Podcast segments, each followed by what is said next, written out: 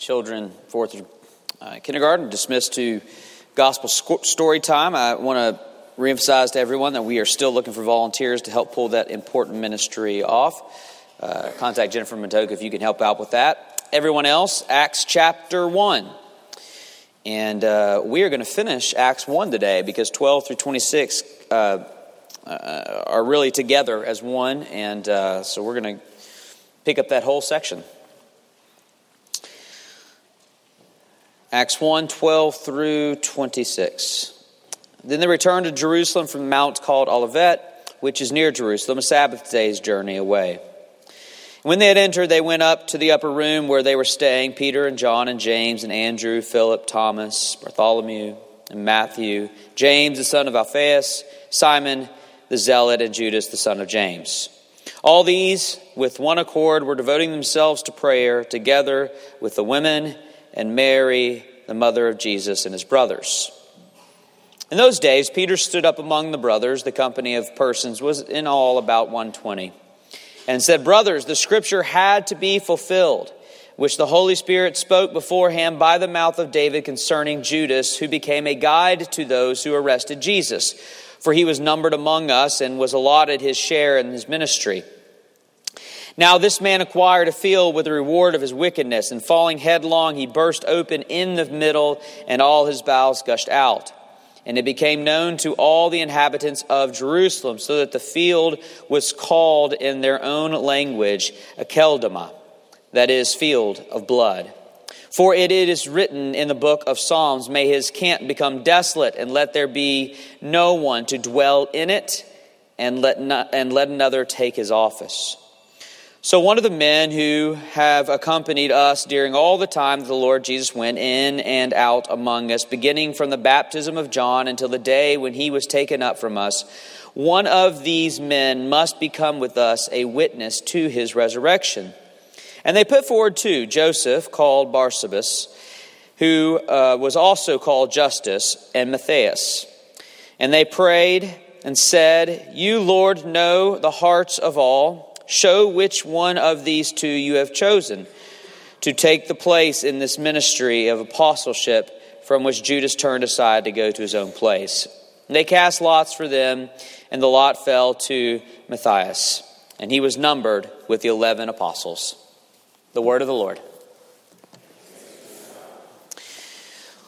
Lord, every time we submit ourselves to the preaching of your word, it is a humbling act. It says we don't know it all and we need to learn. It says we don't see our blind spots and we need them to be revealed.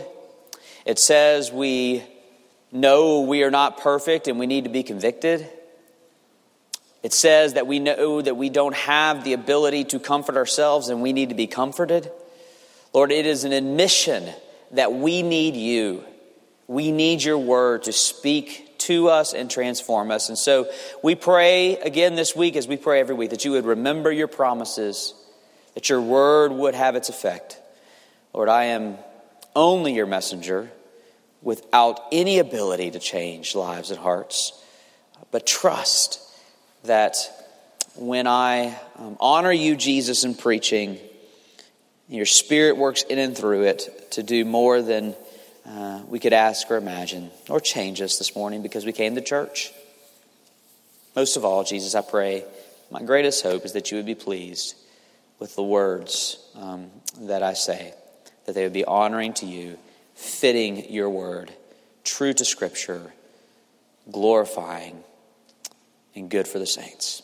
We ask this in Jesus' name. Amen. Kids, your word for the day is sovereign. Uh, big word, big church word. Um, count how many times I say sovereign or sovereignty. I'm going to count both sovereign or sovereignty. Uh, count how many times I uh, use that word and then ask your parents, what does sovereign mean and, and why was it such an important part of the sermon? My scorekeeper this morning is Abby Cunningham. Hi, Abby. Please stand. Yes, you stand. I did this to Mark in the first service. I had Lisa be the, the scorekeeper in the first service, and uh, she said, "Well, you need to do Abby in the second service." So there you go.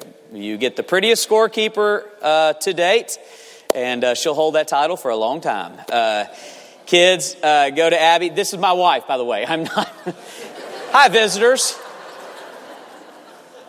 I'm not flirting with somebody from the pulpit. That is my wife.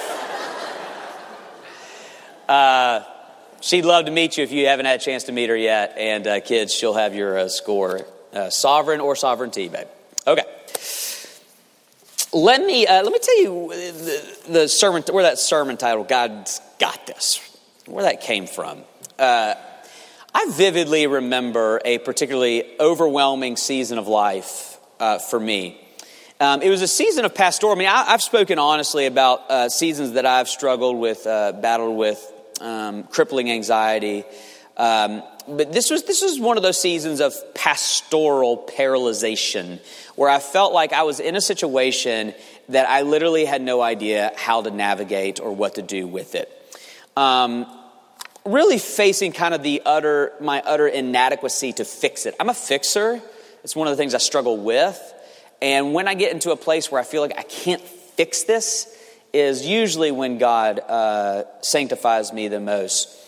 And during that time, I was walking through it with a bunch of friends. And I remember uh, so many well intended conversations I had of people trying to help me during this really, really difficult season. Some tried the rational approach helping me see logically that everything was going to be all right in the end. There were those who tried the comparison approach, helping me see that as bad as this was, it could be much worse, that kind of thing. There was the minimizing technique that we do in the grand scheme of things. This isn't that big of a deal. Don't be overwhelmed by it. Uh, there was the cheerleader technique. Come on, you can do this. I know you have what it takes as a leader. There was the religious technique. This is a result of your sin, and um, the way out of this is repentance, and it will kind of work itself out. A lot of different conversations, all of them well intended from people I respect. And honestly, um, a lot of those conversations that I'm having with myself, I'm playing those same games in my mind, trying to figure out how to deal with this difficult season. And all of those strategies probably feel very similar to what you turn to when you are in a place of utter inadequacy, trying to comfort yourself. But they brought me no comfort. And so I've, i vividly remember calling a spiritual mentor of mine and just letting him in on everything going on uh, with our church and with where I was and, and, and all of this. Fully explaining it to him, and it kind of turned into this session where I'm just dumping all of my pastoral uh, problems and, and difficulties on him and hoping that he's going to have kind of the nugget of wisdom to fix this all. He's good. If anybody has it, it's this guy. I trust him that much. He'll give it to me. He'll fix it. He'll have the plan. And so I'm just going on and on and on and on. And in the middle of the conversation, says, Robert, stop. Stop. Take a deep breath. And then he gave me, he gave me three words that was just like, oh, he said, Robert, God's got this. And I just stopped. It was one of those moments where I just froze and said, oh, God's got this. He said, God's got this.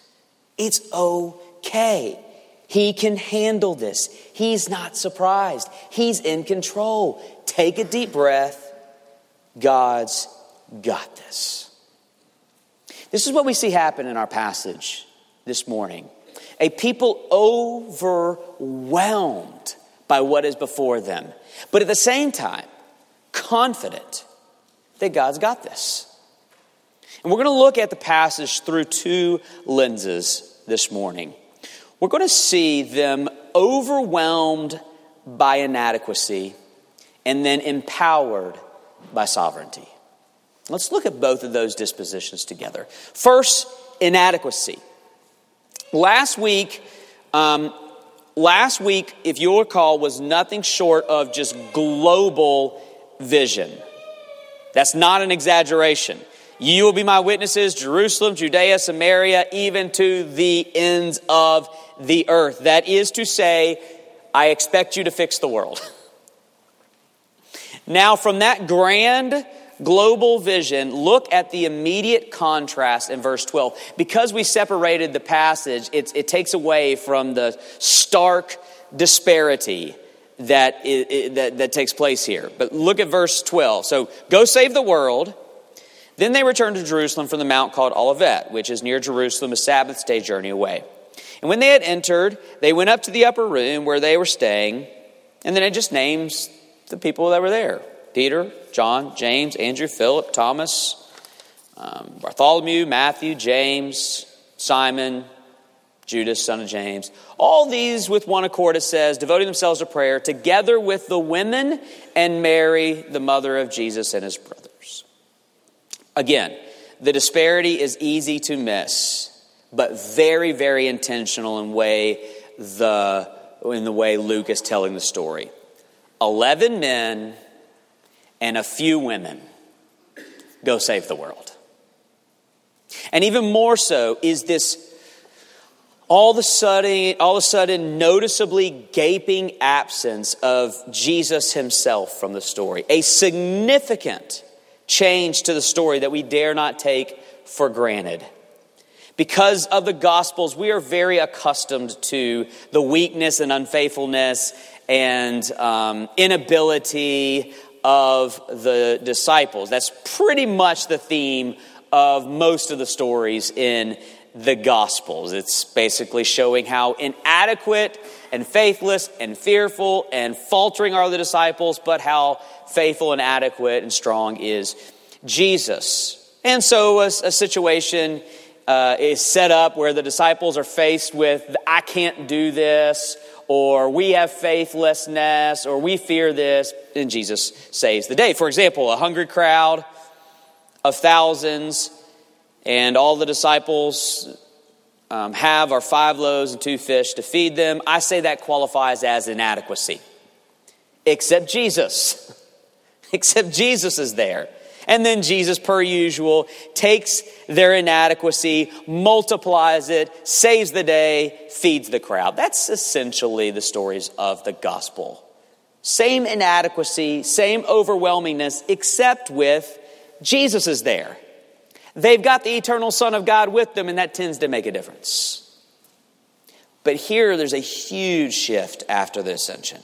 This is very different.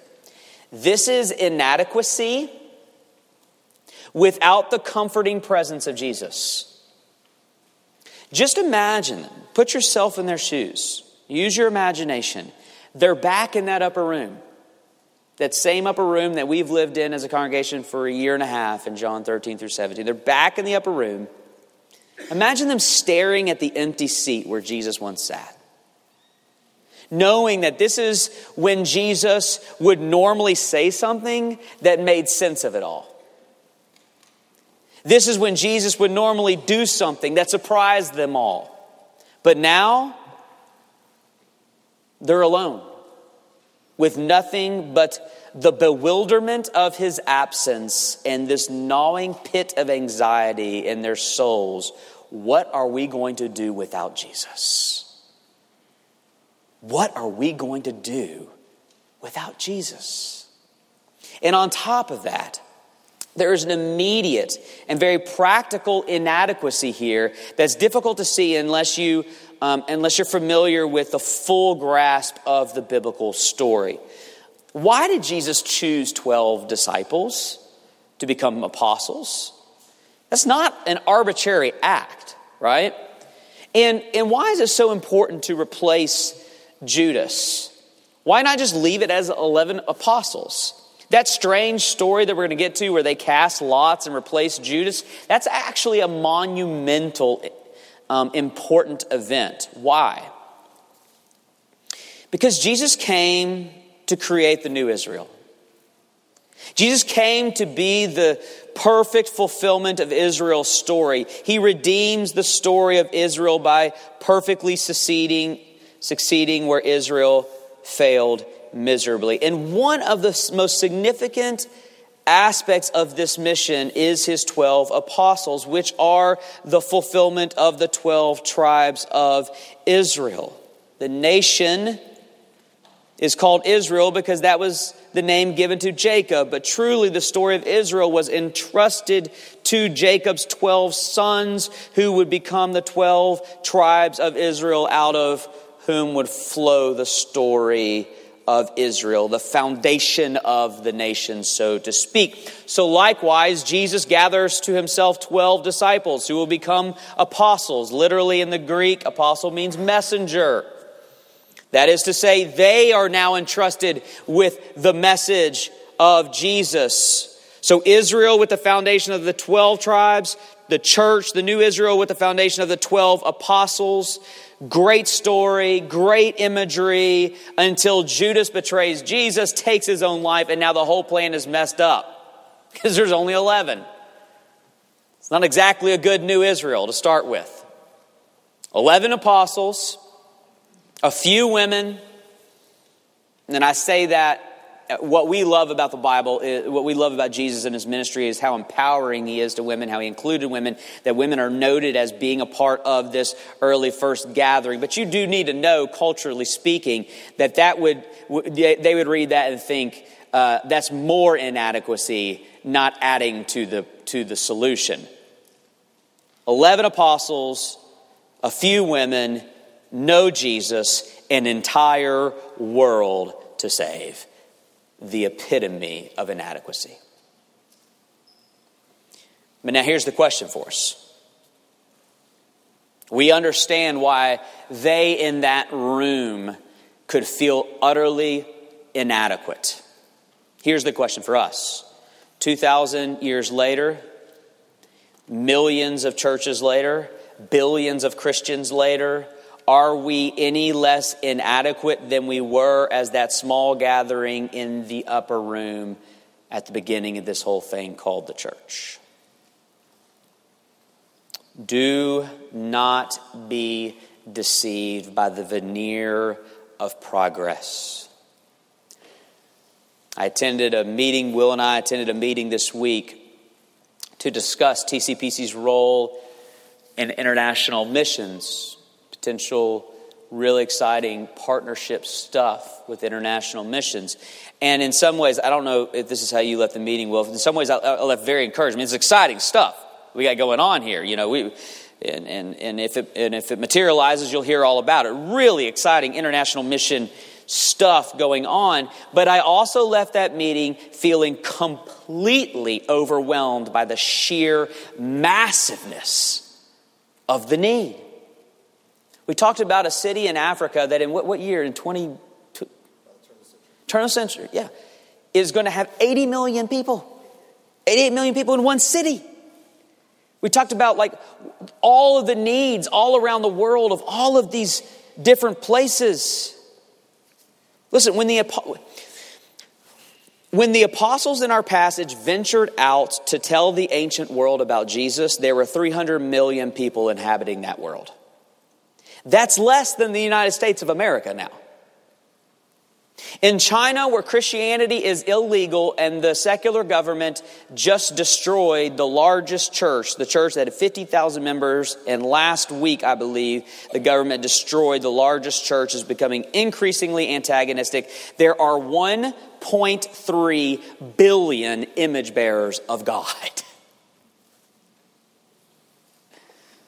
That's over four times the world of Acts in one modern country where it's illegal to talk about Jesus.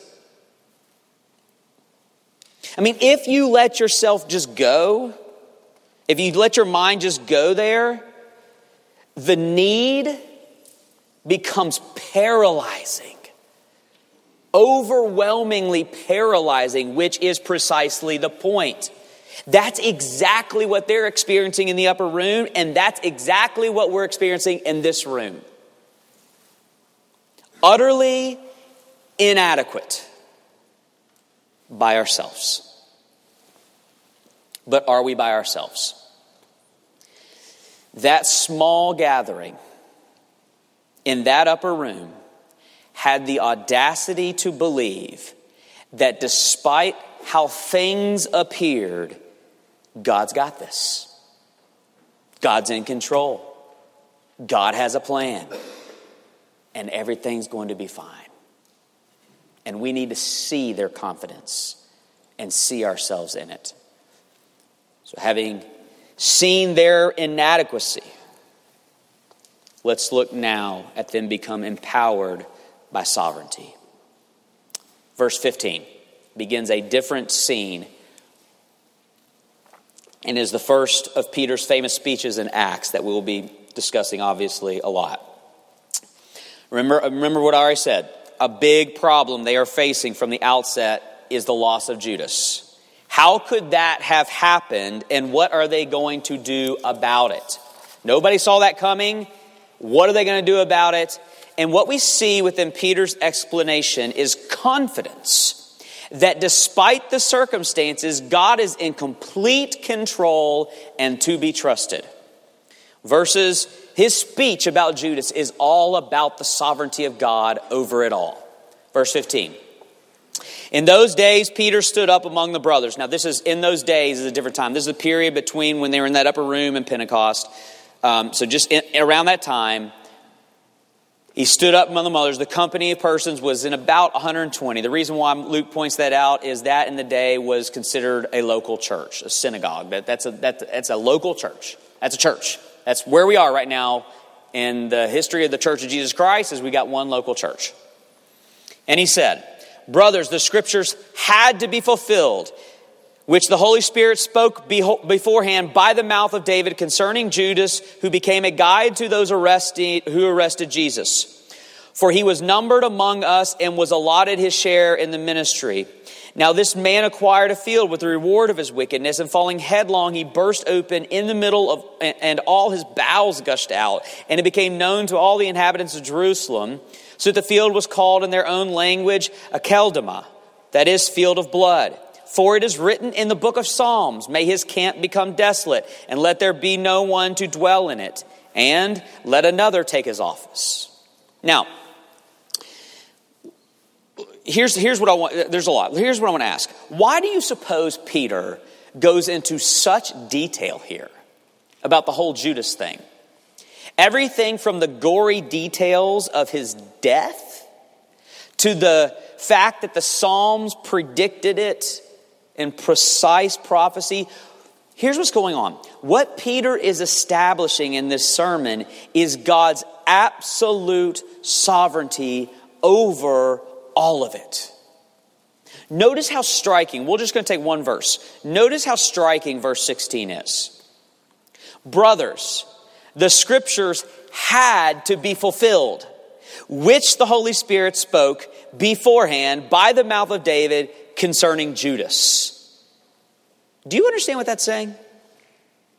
The Holy Spirit, all the way back with David, inspired the Holy Scriptures that had to be fulfilled about Judas's evil actions. Now just, just consider the implications of that. Every detail of every action of the story of Judas was sovereignly ordained and providentially directed. Every detail. God was not surprised by a thing. Indeed, God planned the whole thing, and I'm not reading too much into Peter's speech here. Jesus himself said that to Judas. He said, This is, has to happen. It's written that it's happened. You got to do this, but woe to you for doing it. And by the way, it's not just Judas. When we get to Acts 4, there's going to be this um, fascinating verse that lets us see how the apostles and early church viewed the crucifixion of Jesus. It says this There were gathered together against your holy, is a prayer to God. They were gathered together against your holy servant Jesus, whom you anointed, both Herod, Pontius Pilate, along with the Gentiles and the people of Israel, to do whatever your hand and your plan had predestined to take place. No qualifications there. Clear as day. Everyone involved Judas, Herod, Pontius Pilate, all the Gentiles, the Jewish crowds did to Jesus exactly what God's hand and plan predestined them to do. So, when Judas led them to Jesus, that was the will of God. When Pilate sentenced him, that was the will of God. When they shamed him and mocked him and dressed him with the crown of thorns, that was the will of God. When the soldier's hammer came down on the nail, it was the will of God. When he bowed his head and breathed his last under the weight of holy justice, it was the will of God, or as Isaiah said, it was the will of God to bruise him. Implication that the early church, these early believers, and apostles are clinging to. If God is sovereign over the greatest tragedy, the greatest evil, the direst and most despairing moment in all of history, then what is he not sovereign over?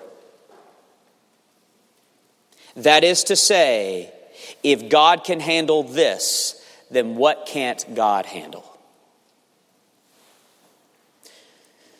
Brothers and sisters, I beg you to believe in the absolute sovereignty of God over everything.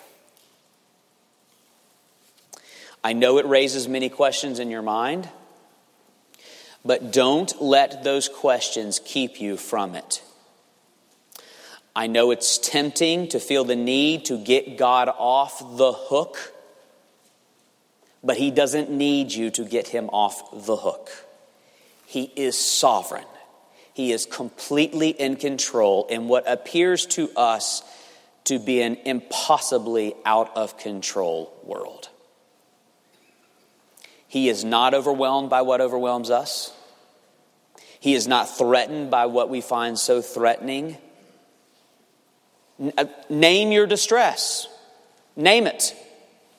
Whether that be personal or global, your immediate circumstances that are overwhelming you, or like I said, 1.3 billion souls in China where the gospel is illegal. Name it, whatever it is, and throw it at his sovereignty and ask, even this? And the Bible will answer that with, that does not compare to the dire distress of the crucifixion of the Son of God. And so his sovereignty says to us, yes, even this. Or you could choose the alternative, I suppose. You could say that because I can't figure out how God's sovereignty works, because I don't have full clarity and understanding, because not all my questions have been answered to my satisfaction, then I reject the absolute sovereignty of God. Fine. But if God's not in control, then your life in this world are now out of control. Unless you can somehow get it back under control and then have fun coping with that. Either ascribe to God's sovereignty or try to bear the burden of sovereignty yourself. I strongly suggest the former.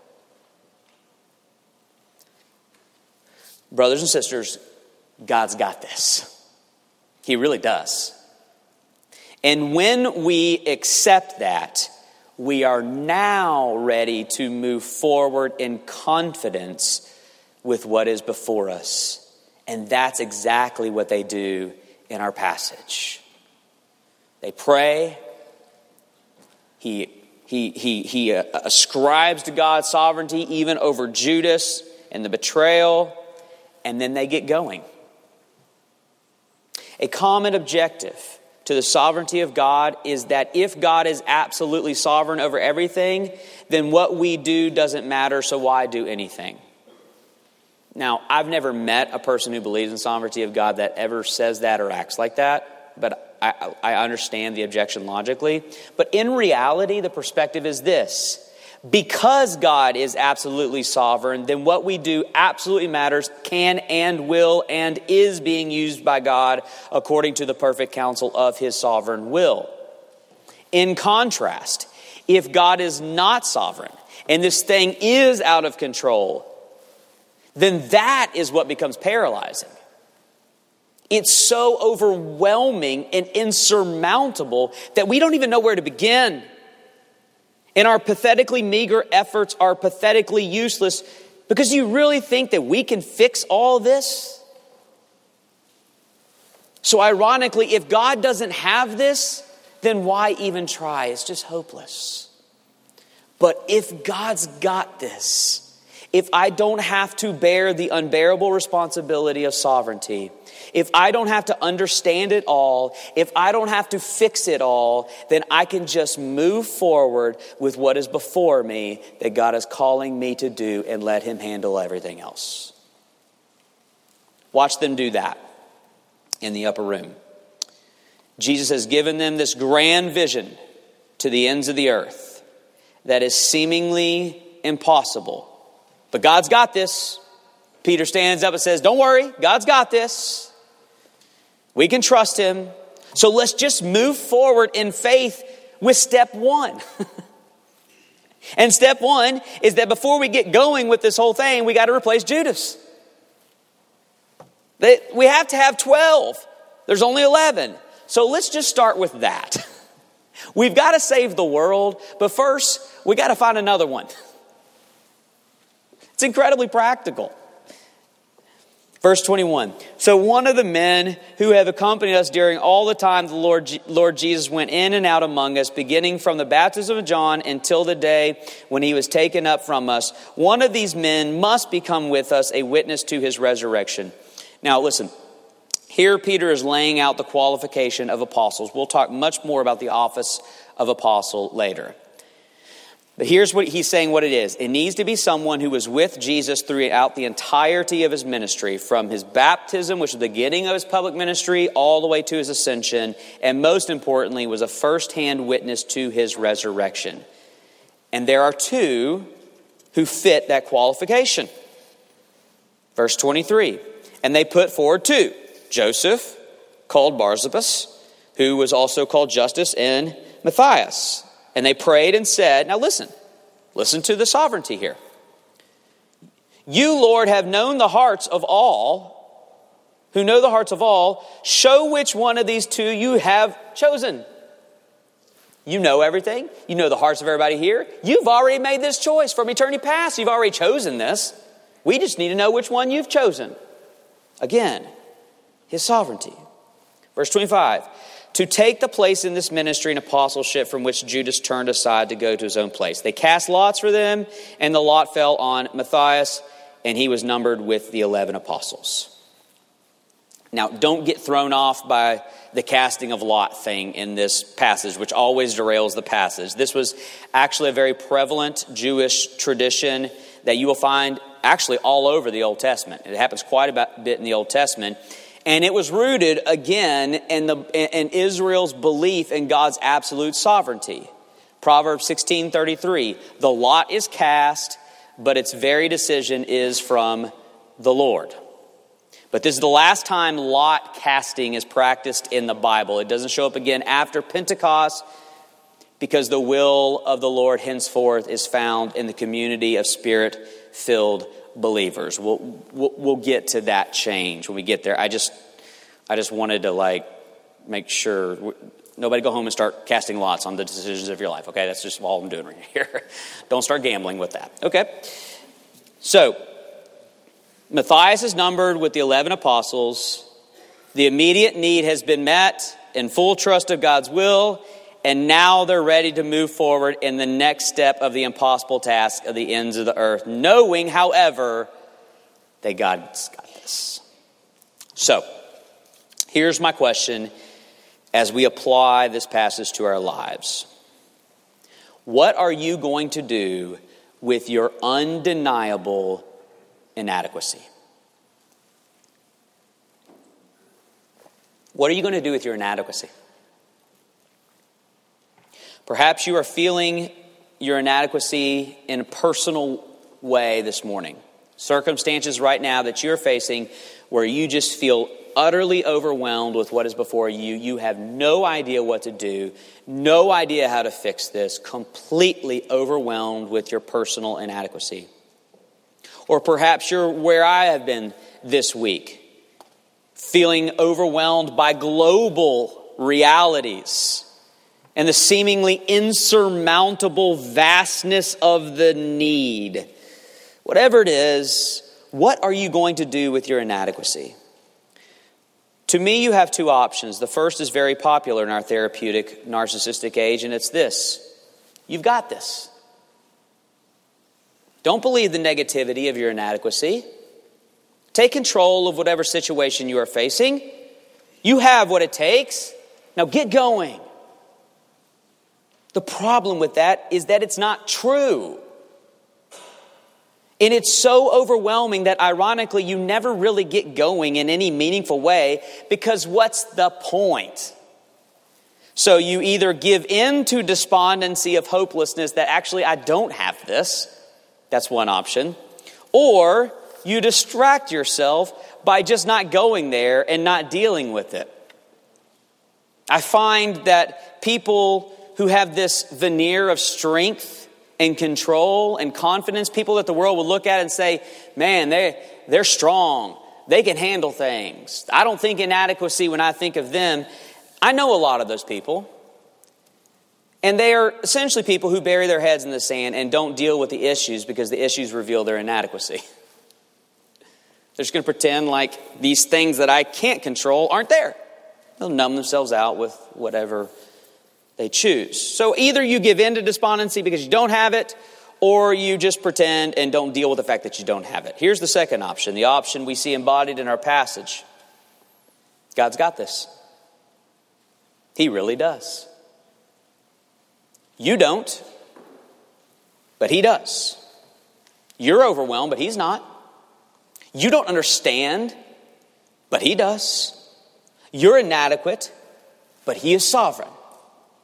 So, knowing that, you don't have to handle it all and fix it all. You can just move forward by faith what is before you. That's a, that, that, so, when my, when my mentor said, Robert, God's got this, the next sentence was, now just be faithful tomorrow. Like you're trying to fix this whole big thing that you know you can't fix. God's got it. Be faithful tomorrow, which sounds a lot like Jesus in the Sermon on the Mount. Don't worry. Seek first the kingdom of God, and all of this will be taken unto you. God can handle billions of people that don't know the gospel. Tomorrow, I'm going to pray for an unreached nation, and I'm going to evangelize to one of the billions. God can handle the glory of Christ and the good of the bluegrass. Tomorrow, I'm going to love my neighbor. God can handle the mess that I have made of my life. Tomorrow, I'm going to repent in the smallest of details. I can't fix the craziness that is my family. God can handle that. Tomorrow, I'm just going to repent and do the little things. I can't handle, but God can handle my child's rebellion. God can handle your child's wayward ways. Tomorrow, I'm going to send them a note, a text. I love you. Here's a verse that encourages me. God can handle my vocational unrest and uncertainty. He's sovereign over it. He can handle it. Tomorrow, I'm going to be faithful in my calling. God can handle America and culture wars and, and, and the fear of the future. Tomorrow, I'm going to be salt and light in Lexington, Kentucky. Do you see what I mean? I can go on and on with these applications. It's this God's got this. He is sovereign over it all, so you can trust Him with it all.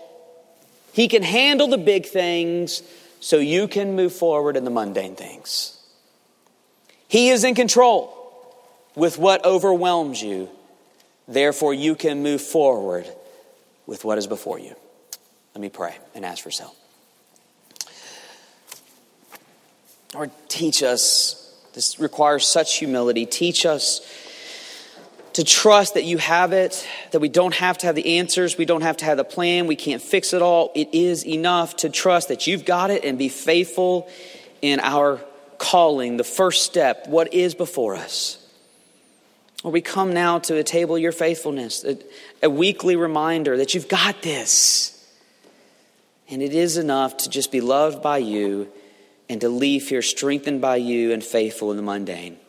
Do that miraculous work by your Spirit through Christ, we pray. Amen.